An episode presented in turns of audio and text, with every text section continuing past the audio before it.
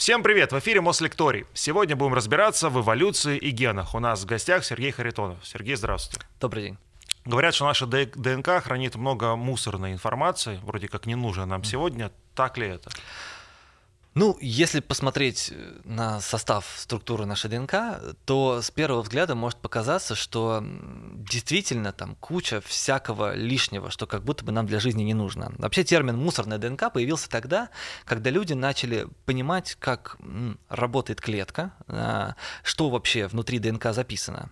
То есть э, оно непрерывно связано с понятием «ген», самим по себе. То есть, когда люди поняли, откуда берутся наши клеточные структуры, как синтезируются белки, что информация наша передается через ДНК, они начали расшифровывать эту цепочку и поняли, что ДНК записаны некоторые гены. Каждый ген кодирует свой белочек, этот белочек выполняет определенную функцию. И стало как будто бы все ясно и понятно. Вот, все, мы решили загадку устройства клетки, того, как все работает. Вот есть ген, он по определенным образом превращается, э, его информация превращается в информацию белка, а белок выполняет нужную функцию.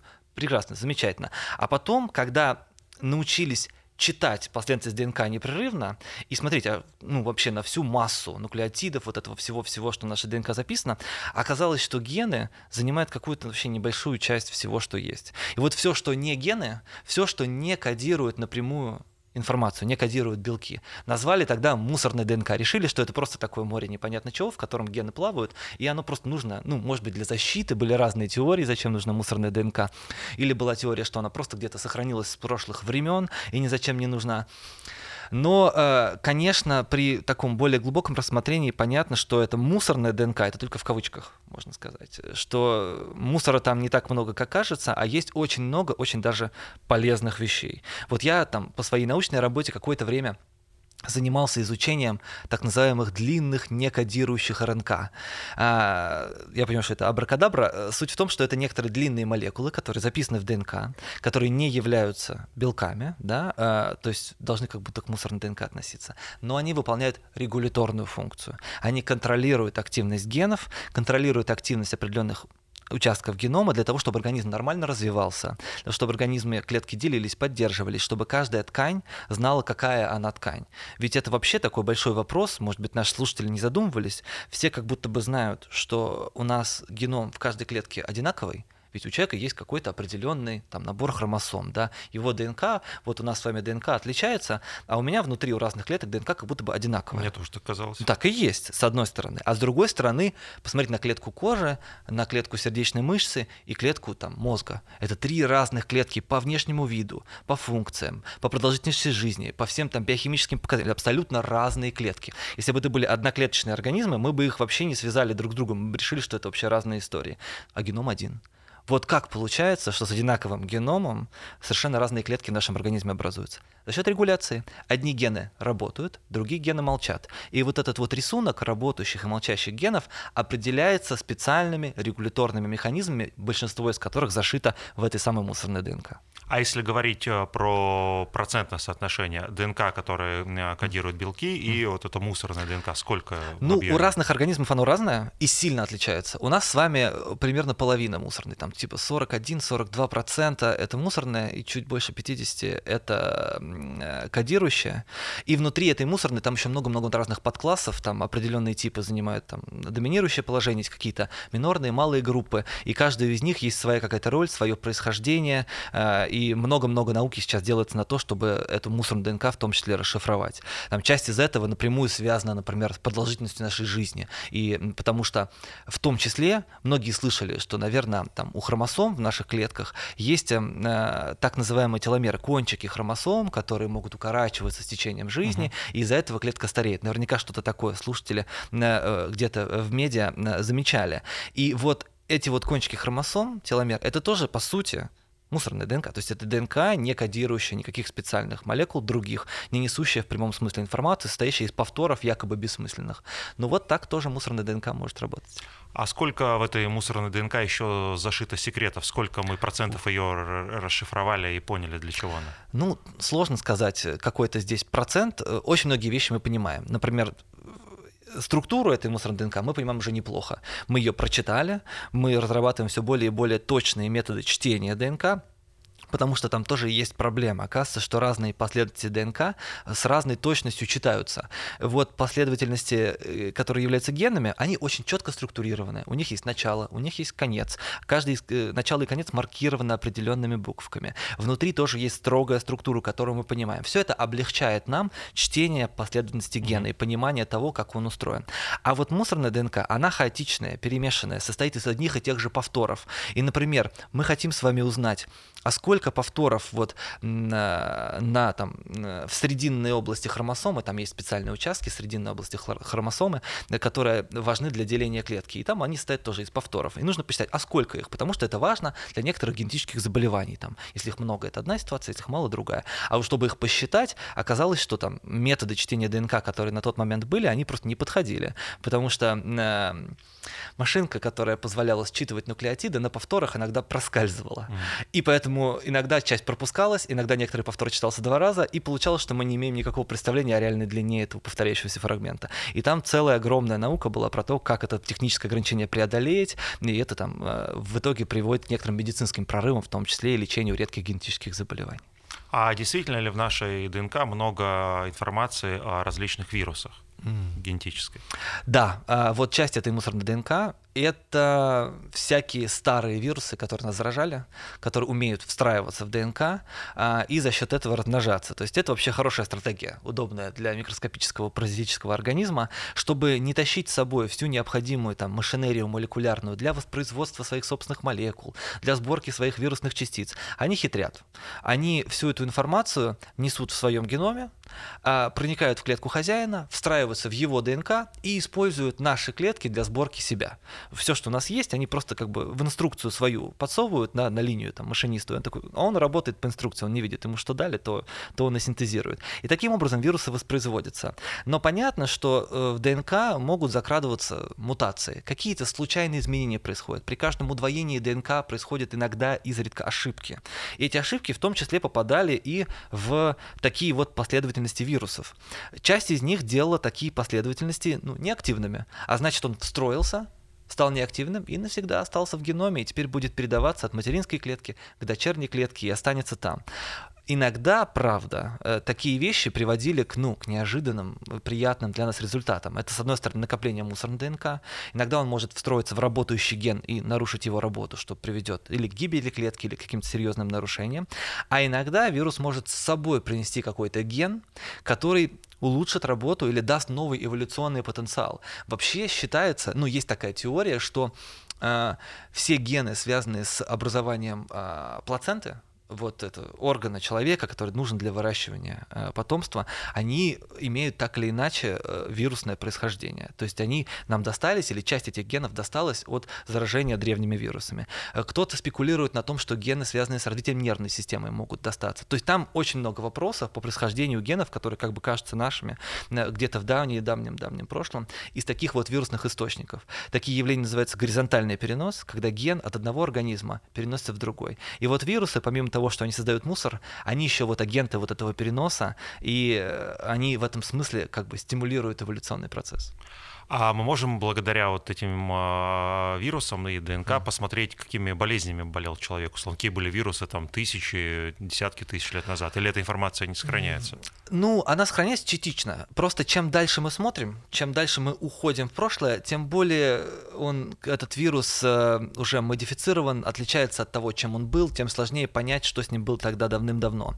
А, вот у бактерий э, эта история тоже есть. Вот э, на бактериях такие вещи смотрят у них тоже есть специальная система сохранения кусочков генома вирусов, которые когда-то заражали, а, для того, чтобы потом с этими вирусами бороться. Такой специфический противовирусный иммунитет. На основе этого бактериального противовирусного защитного механизма сейчас создана уже используемая человеком система редактирования генома. Мы подсмотрели, как это устроено у бактерий, и поняли, что мы можем применять это сами, чтобы определенные кусочки из генома вырезать и вставлять. Это CRISPR-Cas, знаменитый за него Нобелевскую премию дали, и это прям такая сейчас большая часть молекулярной биологии. А, вот, и там по набору фрагментов, которые у бактерий в геноме есть, можно понять до некоторой степени вирусное окружение, в котором бактерия эволюционировала. Но все-таки не очень давно. Такие вещи стараются обновляться, потому что нет никакого смысла тащить за собой э, адаптивные механизмы защиты к вирусам, которых сегодня вокруг нет. У человека ситуация не совсем такая, у нас по-другому работают механизмы защиты, и поэтому у нас в целом в мусоре где-то такие вирусы сохраняются. Э, и обычно они все в подавленном состоянии, не работают, либо сломаны, либо специально подавляются системами нашего организма, чтобы не работали. И есть интересная история, связанная со старением здесь. Было замечено, что вот такие спящие мобильные элементы генома, э, подавленные системами нашего организма, они с возрастом начинают раскручиваться, они начинают э, все более и более заметную активность проявлять. Просыпаться, да? Просыпаться, да. То ли потому что системы защиты нашего организма э, слабеют, то ли по каким-то еще отдельным причинам. Но вот меня эта часть занимает, потому что это такая, э, может быть, свежая область, связанная со старением, как еще одного механизма старения. Или, например, наоборот, можно на это смотреть, на активность этих вирусов спящих, как на м, сигнал биологического возраста. Потому что это же отдельная проблема в биологии. Что такое возраст? Это что, сколько в паспорте написано, да? Ну, у нас нигде в генах не написано, что в паспорте, да? А, и разные люди, мы видим это, стареют с разной скоростью. А, а вот как определить, кто постарел, с какой скоростью, на какой этапе жизни находится? Для этого придумывают много-много молекулярных механизмов.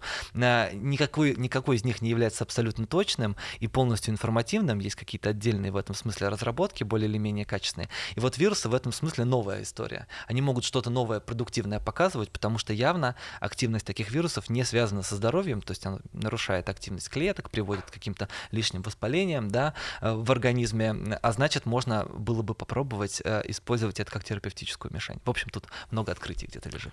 А если там э, зашита, скажем так, информация о вирусах, то там и об иммунитете к этим вирусам тоже э, информация есть или нет? В ДНК у нас нету э, информации об иммунитете к этим вирусам, э, э, но у нас, э, слава богу, есть адаптивный иммунитет. Это, кстати, еще один интересный пример мобильного и такого подвижного генома, что вот э, когда мы говорим о том, что у нас есть нестабильность ДНК и что некоторые генетические элементы передвигаются, перепрыгивают, могут нарушать активность генов, всегда звучит, как будто это очень плохо. А ведь если мы посмотрим на то, как работает наш иммунитет, что мы знаем, что у нас, когда появляется новая инфекция, организм откуда-то берет э, к ней иммунитет. То есть к новому абсолютно вирусу можем выработать защитную реакцию. Сейчас после коронавирусной эпидемии все знают слово антитела уже, да, да, выучили. Кто-то даже выучил, каких они типов бывают, что бывает типа Ж, бывает типа Е, типа М, типа А, и все они в разных ситуациях активируются. Но фишка антител в чем? Что они очень аккуратно и точно подходят к тому вирусу или той бактерии, той заразе, да, которая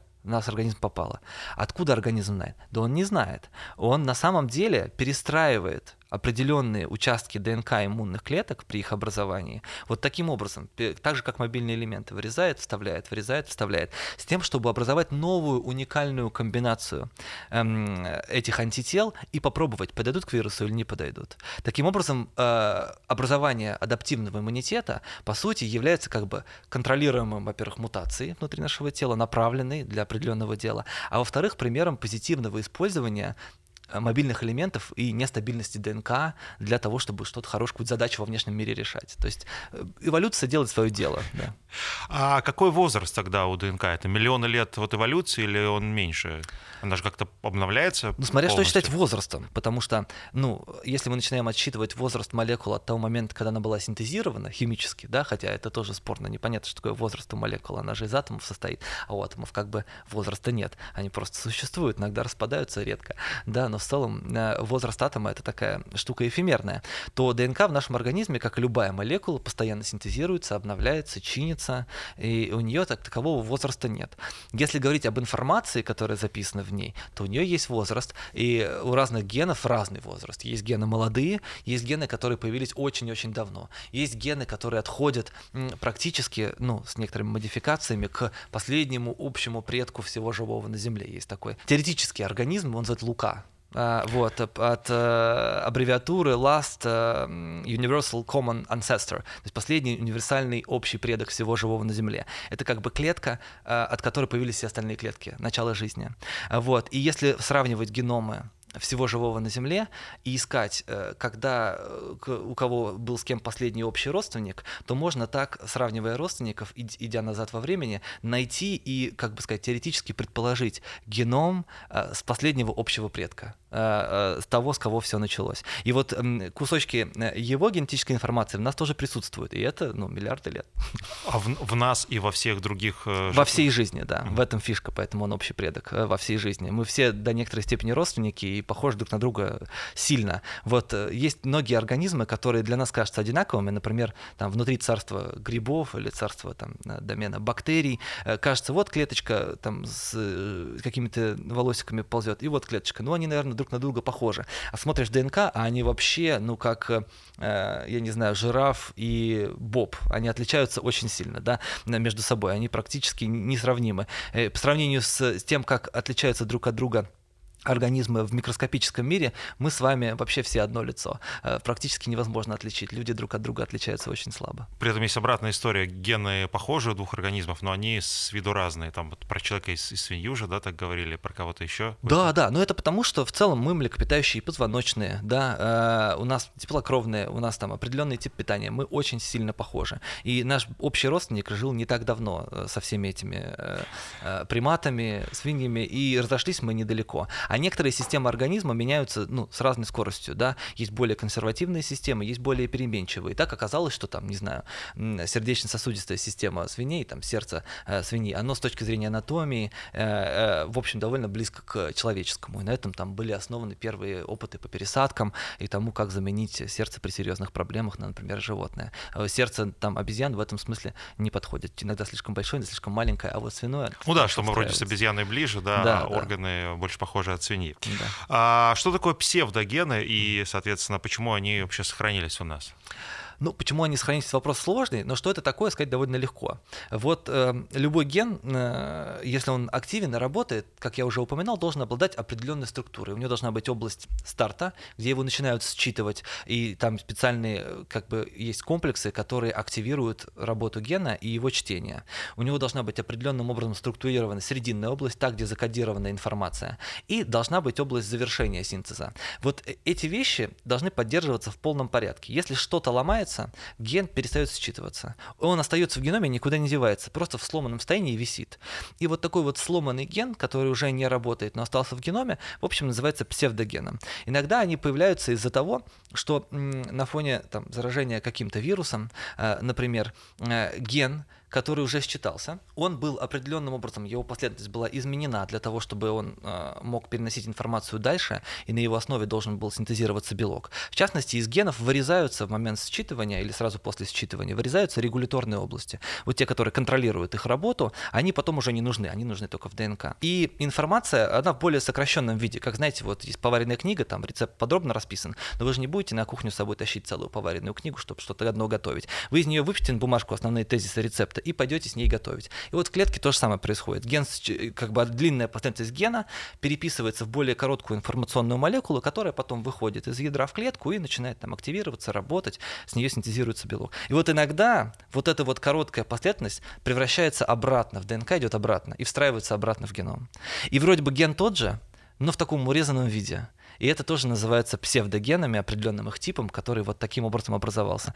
Образуется он часто случайно на фоне заражения вирусом. А, и, в общем, а, можно было бы сказать, что он ни зачем не нужен, если бы э, не было каких-то отдельных случаев, когда такие псевдогены тоже а, выполняли функцию. То есть в целом такие процессы часто приводят к тому, что последовательность какого-то гена в ДНК удваивается, появляются копии генов, которые начинают работать вместе.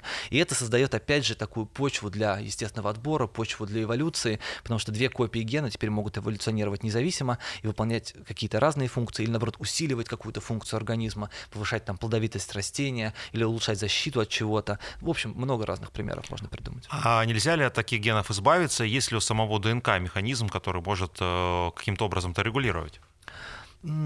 В принципе, да. Если бы был, был эволюционное давление, связанное с тем, что у кого в геноме много мусора, тот хуже выживает. Вот если бы так было, то, наверное, у нас было бы намного меньше мусора в организме, потому что ну, есть у нас в клетке системы, которые занимаются починкой ДНК, которые занимаются там, вырезанием фрагментов, сшиванием фрагментов э, ДНК. Это все поддерживается.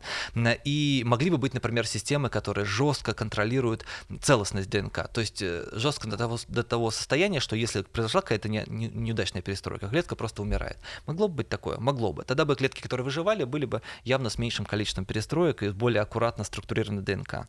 Но, но этого на деле не происходит. Такие вещи есть у бактерий, вот у бактерий много меньше этого, намного меньше. Мусорной ДНК практически нет. У них почти вся ДНК, она действующая. А, вот у них такой отбор был. И в этом есть как бы э, и плюсы, и минусы. С одной стороны, э, ее легко синтезировать, э, удваивать, она довольно короткая по отношению к нашей. Вот. А с другой стороны, а, ее трудно защитить от всего, что вокруг происходит. И, например, длинная ДНК бы чаще сталкивалась с какими-то другими молекулами, в клетке занимала бы много места, она хуже упакована была бы и так далее. И им, видимо, пришлось это дело ужимать. А у нас есть специальный э, отдел, отсек внутри клетки, в котором ДНК хранится. Это ядро. Это позволяет ее отделить. И вот этот весь мусор хранить, э, грубо говоря, на всякий случай, как дополнительный запас. А еще надо понимать, что э, мусорная ДНК в некотором смысле защищает те гены, которые остались от мутаций. Если представить, что мутация происходит полностью случайно, да, и у нас в ДНК есть только действующие последовательности, то все мутации будут попадать на действующие последовательности, если они в случайном месте происходят. А если у нас э, действующих последовательностей, не знаю, например, 1%, а 99% бессмысленной ДНК, то 99% мутаций будут происходить в бессмысленной ДНК. И получается, таким образом мы сохраняем, э, прячем э, то, что на самом деле важно, от вот этого вот случайного нарушения. А где вариант, что бессмысленная ДНК мутировав э, не обретет осмысленность. Есть такой вариант. И это, ну, э, та, это часть жизни. За счет этого новые организмы появляются, новые признаки. Э, ну, чаще всего это вредно, я должен сказать, но бывает так, что и полезно. А какой потенциал может быть скрыт в этих генах, например, не знаю, э, механизмы борьбы с какими-то заболеваниями, которых мы еще не знаем даже?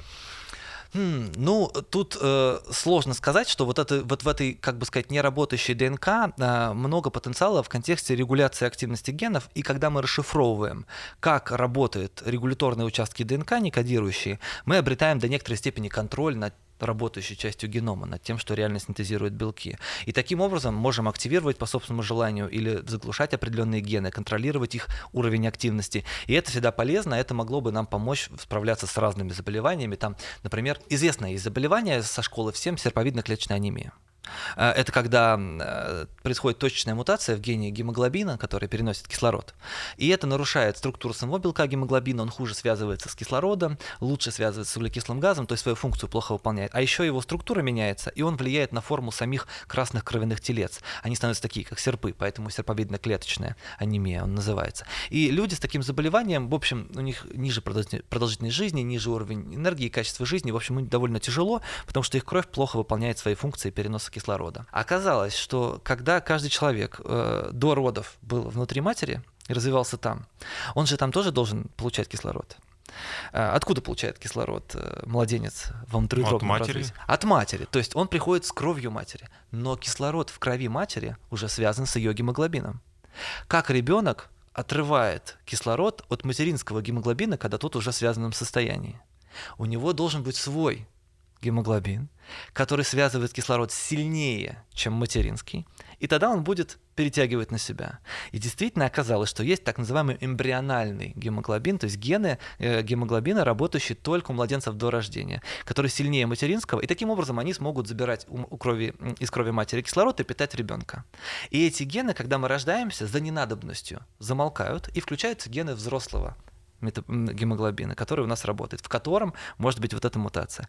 Так как же можно, значит, без всякой генетической модификации включить обратно и полностью вылечить человека с до этого времени неизлечимым генетическим заболеванием, потому что мы узнали, что вот так вот переключается активность генов. Это можно разными способами делать, в том числе за счет каких-то тонких механизмов регуляции работы э, ДНК. А вот такой термин «прыгучий геном», что это за странный геном? Да, это мы уже упоминали сегодня вирусы, которые в геноме остались. Вот некоторые из них сохраняют способность э, копироваться и прыгать. То есть э, э вирус, его жизненный цикл в общем виде такой. У него есть вирусная частица, э, которая где-то вокруг нас летает, она попадает к нам в организм, заражает заражает клетку. А, при заражении клетки вирусная частица, как э, скорлупа отпадает, она часто даже остается снаружи или попадает в клетку, но суть в том, что она раскрывается и выпускает генетический материал вируса. Этот генетический материал, проходя через некоторые преобразования, попадает к нам в ядро и встраивается в наш ДНК. В норме вирус хочет чего? Он хочет, чтобы он в нашей ДНК закрепился и начал э, копировать свой собственный геном ресурсами нашей клетки и потом обратно собирать еще вирусные частицы, выходить из клетки, заражать новые и таким образом расширять свой ареал обитания. Но иногда вирус, встроивший в ДНК, теряет способность собирать новые вирусные частицы. Что-то там мутация произошла какая-нибудь, как-нибудь встройка пошла не по плану, и копироваться и встраиваться он может, а вот вирусную частицу собирать уже не может. И тогда он как бы заперт в клетке, с одной стороны, а с другой стороны он может перепрыгивать с одного места ДНК в другое, размножая свои копии, портя жизнь, или наоборот что-то новое делая интересное. А вот что нужно, чтобы реакция нашего организма на что-то внешнее закрепилась в нашем ДНК? Как этот механизм а, проходит? Как новая информация туда записывается? В общем виде, наверное, это не очень правильное представление, что реакция организма на то, что с нами сейчас происходит в жизни, записываются в ДНК. Есть отдельная область генетики, которая оперирует такими вещами, называется эпигенетика. Э, вот, это отдельная область, и она уже не связана с перестройками ДНК, она связана с некоторыми другими механизмами, с химической модификацией ДНК без перестройки. А вот в классической генетике не происходит передача информации наоборот. Вот наши гены э, задают там наш рост, задают наш там ответ на тренировку, как быстро растут наши мышцы, э, как быстро мы бежим, они на все это влияют, на то, как быстро мы думаем и на очень много чего. Но тренировка, например, я не склонен к быстрому бегу. Я натренировался и обогнал даже самых тех талантливых людей. Такое бывает, правда? Но вот то, что я добился этого результата, обратно в моих генах не отражается. У меня как были плохие гены по отношению к бегу, так они и остались. Вот не происходит передача признаков, наоборот, от внешнего вида к генетической информации. Это много предполагалось учеными, есть целая теория, вот этот Жан-Батист Ламарк, вот есть ламаркизм и дарвинизм, да, про то, как эволюция работает, есть еще ламаркизм, теория Ламарка. Вот он утверждал, что жираф, он стал таким длинношеем, потому что упражнял шею, да, вот это у него была такая база, это, в общем, наивная, понятная, такая, как сказать, очевидная, интуитивная теория эволюции. Ты что что-то упражняешь, оно в череде поколений растет. Потому что сын кузнеца похож на кузнеца, и часто есть кузнец большой, и сын у него большой. И кажется, что все это связано с тем, что они все кузнецы и так далее. Но на деле эти механизмы почти никогда не работают. Там есть отдельные хитрые-хитрые случаи, когда вот такой признак может ДНК строиться. Но в основном то, что мы приобретаем в жизни, на ДНК не отражается, и слава богу. Потому что большинство из вещей, которые мы в жизни приобретаем, это старение, повреждения, плохие привычки, и они на наших половых клетках и их геноме не должны отразиться никак. Тогда родятся здоровые дети. А как наши гены адаптируются, например, на а, плохие внешние условия? Условно говоря, mm-hmm. плохая экология, а, и далее у нас уже в генах записано, что мы можем дышать вот, знаю, загрязненным воздухом, с нами все хорошо будет. Если плохая экология настолько плохая, что она влияет на то, что у нас записано в генах, это уже все ахнунг, это бейте тревогу. Это вы где-то вот э, после Чернобыльской катастрофы не, не туда зашли. Вот, то есть э, экология, конечно, плохая, это не очень хорошо, но не настолько она плохая, чтобы перестраивать наши гены и вызывать там сильные мутации. Но, тем не менее, конечно, организм и на уровне генов в том числе приспосабливается к окружающим условиям.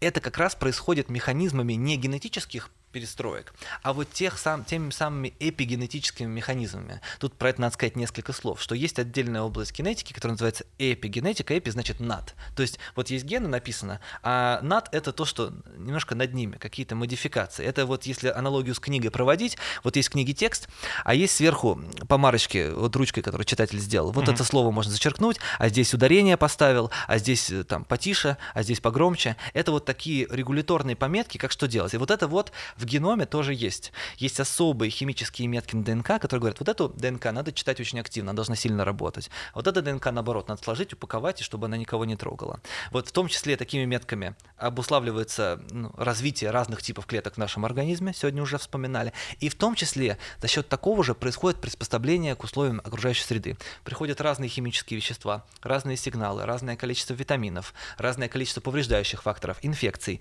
И все это сказывается на активности генов в наших клетках. То есть сами гены не меняются, но, например, гены, связанные с противовирусной защитой, будут более активно работать, когда вы там часто ездите в метро и сталкиваетесь с кучей разных вирусов, потому что там много разных людей. А если вы сидите в стерильном боксе, у вас эти гены будут приглушены, потому что они не нужны. Подстройка активности отдельных генов происходит, и у каждого человека есть свой в этом смысле запас.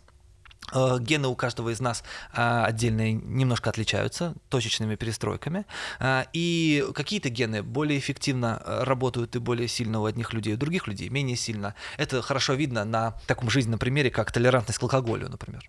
Что одни люди пьют и не пьянеют, э, вот, другие люди пьянеют с одного глотка пива, и это связано с тем, что у нас же вроде все одинаково физиологически-то устроено, да, но вот есть определенный путь метаболизма алкоголя в нашем теле. Там есть ферменты печени, которые его переваривают, и от активности и количества этих ферментов будет зависеть то, как человек реагирует на алкоголь. И вот это количество ферментов связано с активностью генов и особыми типами перестроек, которые там есть. И если человек сталкивается с алкоголем э, периодически, у него будет подкручиваться и активность, э, и количество этих ферментов до определенной степени будет происходить адаптация. Мы уже не говорим о каких-то заболеваниях, о там, патологических склонностях, потому что там все эти системы ломаются, но вот на уровне нормы такая подстройка есть, и человек, который там знаком с алкоголем, в среднем э, будет его переносить лучше по многим разным причинам, в том числе определенные клетки и гены будут на это отвечать. Ну, так получается, чем больше у тебя ферментов, тем ты более супер человек? Не все так линейно. Некоторых ферментов, наоборот, надо мало. Слишком много ферментов тоже бывает. То есть это зависит от конкретной реакции. Потому что фермент — это такая штука, это винтик, как на, на конвейере определенную э, делает задачку. И нужно, чтобы он ее делал вот в определенном количестве, не больше, не меньше. Какие-то подстройки под окружающий мир нужны, но в, в разумных пределах. Там все, все тонко. Что произошло с геном, который когда-то помогал э, синтезировать скорбиновую кислоту? Я так понимаю, это как раз история про включение и выключение генов. Ой, это вообще история очень темная. Потому что... Мы любим темные истории. Да, да. Толком непонятно, почему человек потерял этот ген, а что в этом вообще хорошего, если нам всем нужно эту скорбинку доедать, да? Нам сейчас кажется, что ну как-то это несправедливо. Вот есть какие-нибудь козы, которые прекрасно себе синтезируют скорбиновую кислоту, есть там некоторые виды обезьян, которые умеют это делать. А мы вроде близкие родственники все, а мы не можем. Почему такая несправедливость? Да, э, честно сказать, и непонятно почему. Есть разные гипотезы, связанные с тем, что, э, ну, не нужно было. Вот мы там эволюционировали в таких местах, где там ели фрукты, э, такой был рацион питания у всеядных наших предков, что скорбинки было, ну, завались. И, соответственно, случайная потеря этого гена, мутация, приведшая к выключению, просто никак не повлияла на здоровье а значит, вполне себе могла закрепиться, распространиться, потому что ничем не мешала. Ну, есть вопрос к этому сценарию. Ну, потому что если э, потеря этого гена, ну, просто была незаметна, э, то почему не осталось хотя бы какое-то количество людей? То есть она не имела никакого преимущества, просто была неважна, да, нейтральная была мутация. То почему не осталось какого-то количества людей, у которых, например, работает этот ген? Мы бы тогда наверняка жили э, 50 на 50. У кого-то включен, у кого-то выключен, как по многим генам такая ситуация. Но нет, у людей у всех не работает. И тут наводится на мысли, как будто у этого есть какое-то адаптивное преимущество. И там ученые начали искать, а что такого хорошего в потере гена витамина С? Ну, сложно сказать, есть там замудренные биохимические гипотезы, связанные с тем, там, что мозг очень сильно спрятан окружающей, окружающей действительности, защищен черепной коробкой, он питается э, кровью, и все ресурсы получает только из крови. А значит, что если у нас что-то с кровью происходит, мозг тут же теряет все необходимое питание. Например, там задержали мы дыхание, э, упал кислород в крови, все, у мозга кислород кончился моментально, и у него никаких других вариантов вообще, откуда его достать. С окружающей среды никак в мозг кислород не поступает. А значит, например, тканям мозга надо иметь некоторую защиту, и в условиях пониженного уровня кислорода иметь возможность немножко потерпеть, чтобы приспосабливаться к тому, что человек там в разную ситуацию может попасть, и не сразу умирать от недостатка кислорода, а им он очень нужен. И вот есть гипотеза о том, что потеря гена витамина С повлияла каким-то образом на толерантность клеток мозга к недостатку кислорода. Там биохимия страшная, я вот сейчас в общем виде говорю говорю. Вот. И в этом смысле оказалось позитивно. То есть витамин С нужен? Да. Без него плохо? Да. Но зато у нас его нет, но мы вот лучше можем переносить гипоксию, некоторые виды наших клеток. И это оказалось супер важно, исходя из образа жизни, и вот позволило такой мутации закрепиться. Есть там еще набор гипотез вот такого рода. Честно будет сказать, что точно никто не знает. Я так думал, это просто аптечное лобби вот, повлияло на Оно на просто ночью подкралось э, и вырезало всем этот ген. Чтобы мы покупали скорбинку. А, смотрите, получается, как вот вы сказали, обилие фруктов, да, того, что нам извне поступает много этой скорбиновой кислоты, привело к тому, что мы ее перестали синтезировать. Mm-hmm. То есть, получается, чем лучше условия, чем благоприятнее, тем больше наш организм, ну, условно, деградирует в плане э, каких-то возможностей производства и развития. Но нельзя сказать, что это однозначно деградация. То есть, э, чем лучше условия и мягче, тем меньше, грубо говоря, давление отбора, тем слабее наказываются отклонения от некоторой нормы. Да? То есть обычно как работает такой дарвиновский классический отбор, что есть некоторые условия среды, в этих условиях среды существует определенное оптимальное приспособление. Ну, например, не знаю, у нас 20, 20 там, 21% кислорода в воздухе, да, и существует такой определенный набор там, ферментов, количество, количество гемоглобина, его там уровень химической активности, который позволяет добывать энергию из такого количества кислорода эффективно, да. И оказывается, что всегда в популяции будет некоторый разброс. Э, случайным образом у одних людей будет больше гемоглобина, у других меньше, и от этого будет меняться их приспособленность к э, этому вот условию среды. И будет всегда среди популяции какой-то один самый приспособленный. Вот случайно так попалось, он самый приспособленный оказался. Из-за того, что он самый приспособленный, он лучше воюет за ресурсы, он сильнее, энергичнее, ему достается больше, он размножается лучше, его ген распространяются. И так вот работает как бы естественный отбор. Э, но это происходит только если давление отбора сильное, если приспособленность дает реально преимущество. Да? В условиях, когда у нас есть холодильник с едой, эм, э, когда сильнее я дышу, слабее, мне бегать не обязательно. Да? То есть я могу посидеть, в принципе, там, э, за компьютером поработать или вообще там, чем-то другим позаниматься. Такие вот отклонения от оптимального приспособления меньше наказываются. И, соответственно, эти люди, которые не так приспособлены каким-то условиям, или организмы даже, можно не про людей говорить, они э, тоже оставляют много потомства, и их гены проходят дальше. И если смотреть на эту ситуацию однобоко, так узко, вот конкретно вот по этому гену, который связан с приспособленностью к чему-то, то это, наверное, нехорошо, потому что менее приспособленные гены передаются. А с другой стороны, каждый человек — это же набор генов, да, и у него кроме вот этого одного, который там не самый оптимальный, есть куча других. Там, может быть, он плохо бегает, но Эйнштейн, вот такой грубый пример можно привести. И в ситуации, где всем надо было приспосабливаться к бегу, этот Эйнштейн бы не выжил, и его все интеллектуальные гены, они бы где-нибудь пропали. А в ситуации, где бегать не обязательно, где нас за плохой бег не наказывает природа, у нас есть еда, есть вода и доступ к размножению, э, такие гены остаются. И в этом смысле можно смотреть на такое положение дел не как на ухудшение приспособления, а как на увеличение эволюционного потенциала популяции в целом. Потому что все больше больше и больше разных вариантов допустимых к существованию. Да, многие из них не оптимальны, и они будут тоже накапливаться неоптимальные, но кроме этого будет расти разнообразие. И когда придет следующее жесткое изменение среды, условие какое-то, там новый, новое давление отборства, катастрофа, вирус, что угодно, да, вот такое.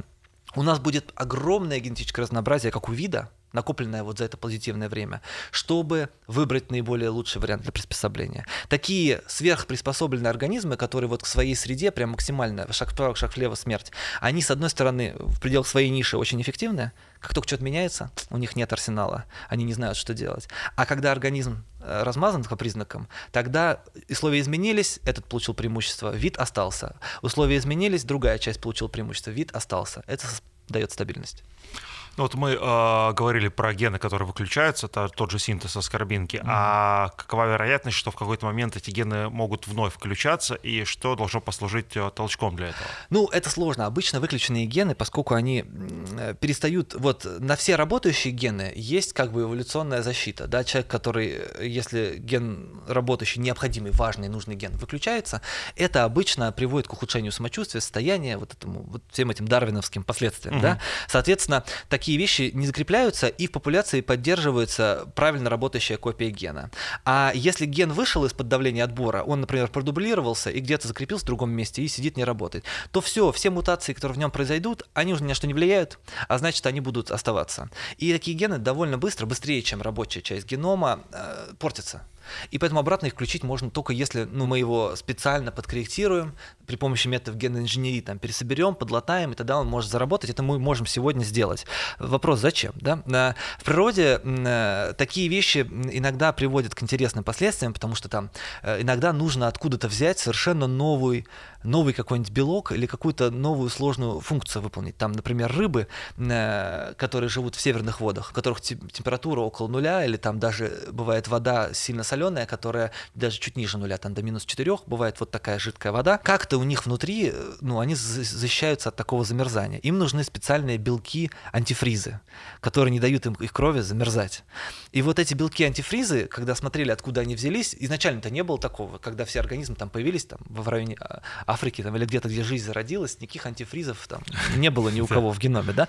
Откуда-то они должны были взяться. И вот там вот э, вступают в, э, в игру вот такие хитрые механизмы. Там были ферменты, которые вообще другую функцию выполняли, совершенно какие-то биохимические агенты, э, вот, и они много раз дублировались в геноме, опять же, это ни на что не влияло, но вот оказалось так случайно, что вот эти белки, много раз продублированные, по своей структуре трехмерной, определенным образом влияют на окружающую воду и не дают ей замерзать. И часть из них перестала выполнять свою функцию непосредственную, а стали антифризами. И это вот только за счет такого потенциала и богатства эволюционного, копий, дублирований мертвых генов, псевдогенов, вот такие вещи могут происходить. Ну вот э, продолжая про включение генов, например, ген, который э, помогал в иммунной защите от салмонеллы, mm-hmm. говорят, он вновь включился. Mm-hmm. Вот э, как это произошло, как ученые вообще это обнаруживают, что что-то включилось, что-то не включилось? Ну это э, видно обычно такие вещи видно по самой структуре э, ДНК. Во-первых, это видно по данным сравнительной генетики когда э, исследуют близкородственные группы организмов, которые жили, эволюционировали в параллельных условиях и смотрят на то, у кого какие гены работают, у кого какие нет. То есть там, когда человек сталкивается с сальмонеллой, есть еще организмы другие, которые сталкиваются с сальмонеллой, можно посмотреть на их сравнительные, э, на сравнение их геномов, какие гены у них работают, какие нет, э, или даже найти там вот э, какой-то неработающий ген, э, связанный с защитой от этого организма в геноме, исследуя организм другой, у которого этот ген работает. И поэтому потом, вот изучая исторически ископаемые останки, сравнительные как бы моменты от разли различных организмов, можно увидеть, что вот этот ген какое-то время не работал, популяции был выключен, потом вновь опять включился. Когда такие вещи случаются, у этого должна быть какая-то жесткая причина. То есть, э, условно говоря, э, в какой-то длительный период времени сальмонелла была совершенно ну, не важна а, и вообще не влияла на человека, и ген соответствующего не было. А потом, ну, например, стали мы жить в крупных городах плотными популяциями с кошками, вот, э, и вдруг стало это актуально. А ген где-то там в загашнике лежал, и не так давно был работан, ничего не сломан. И э, снова, снова начал работать, то есть появилось давление отбора у людей, у которых случайно начинал работать этот ген, он, видимо, недавно был отключен, они получали преимущество. И вот так оно обратно и происходит. Но это, конечно, уникальное стечение обстоятельств на самом деле, потому что, ну, нужно, чтобы он был недавно выключен в рабочем состоянии, чтобы было заметное давление отбора. Куча должна сойти звезд, чтобы такой ген обратно вернулся в рабочее состояние. Ну вот про тумблеры включить и выключить, чтобы замедлить старение, да. это, наверное, невероятно хорошо, да. актуальная история. Было бы хорошо. К сожалению, механизмов старения на сегодня известно уже так много, что нажав на один из тумблеров, э, существенно ситуацию изменить не получается. Это еще осложняется тем, что э, здесь нельзя проводить эксперимент на людях по этическим причинам. Ну, не только по этическим. В первую очередь по техническим причинам. Человек очень долго живет. Вот если вы ученый, который исследует продолжительность жизни человека, это очень неблагодарное дело. Вы первый результат экспериментов получите к концу своей жизни.